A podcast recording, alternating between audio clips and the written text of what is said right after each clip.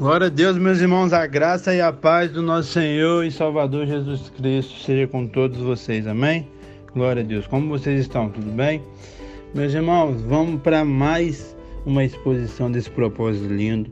Vamos para mais um livro. Hoje a gente começa mais um livro e esse áudio aqui, esse episódio aqui é só uma introdução rapidinho para você saber quem escreveu, quando escreveu, o conteúdo resumido da, dessa, dessa carta. Amém? Então a gente vai estudar agora 2 Corinto. Amém?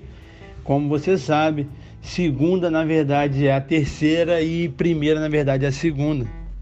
Paulo fala na carta de 1 Coríntios que aquela carta era a segunda que ele escreveu. Então, é, se aquela era a segunda, essa é a terceira. E a primeira, gente, não sei, ninguém sabe. E amém. Com certeza tinha conteúdo para nos abençoar, sim. Mas se não tem disponível, é porque não era para ter, Deus está no controle. Como eu sempre falo, a Bíblia é o maior milagre, um dos maiores milagres que a gente pode falar, porque livros, é, um livro tão antigo assim, um livro de mais de 500 anos de escrita entre vários autores, ele falar do mesmo assunto, ele não se contradizer em nenhum momento, é só pela graça pela soberania de Deus. Sem ela, não tem como esse livro estar tá, tá disponível hoje. Então, esse, esse, essa primeira carta, é, a gente não tem que pensar nela, é só algo de informação para vocês mesmo, que a gente gosta de, de trazer a maior informação possível, tá bom?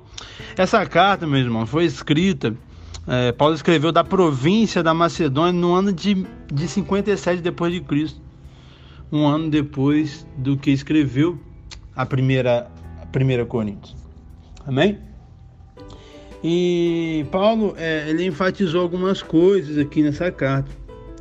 Uma delas é ele defender o seu apostolado.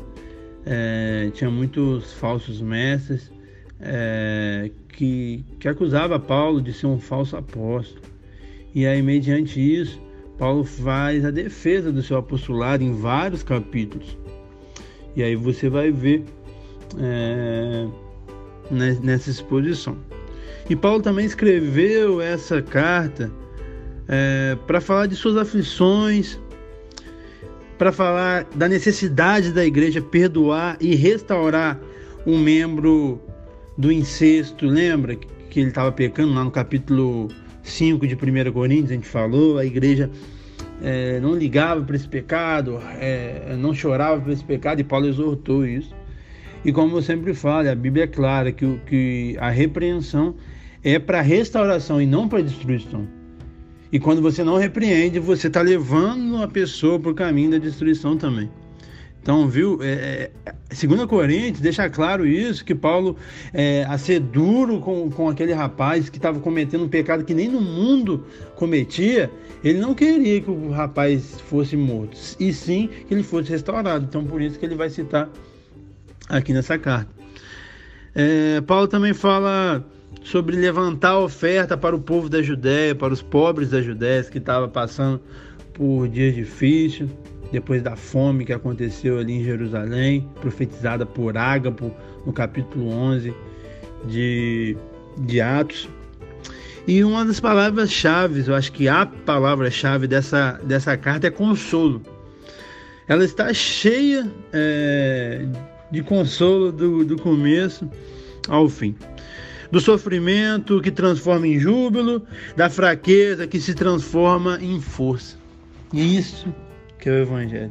Amém? Ele se aperfeiçoou em nossa fraqueza, você vai ver isso nessa exposição.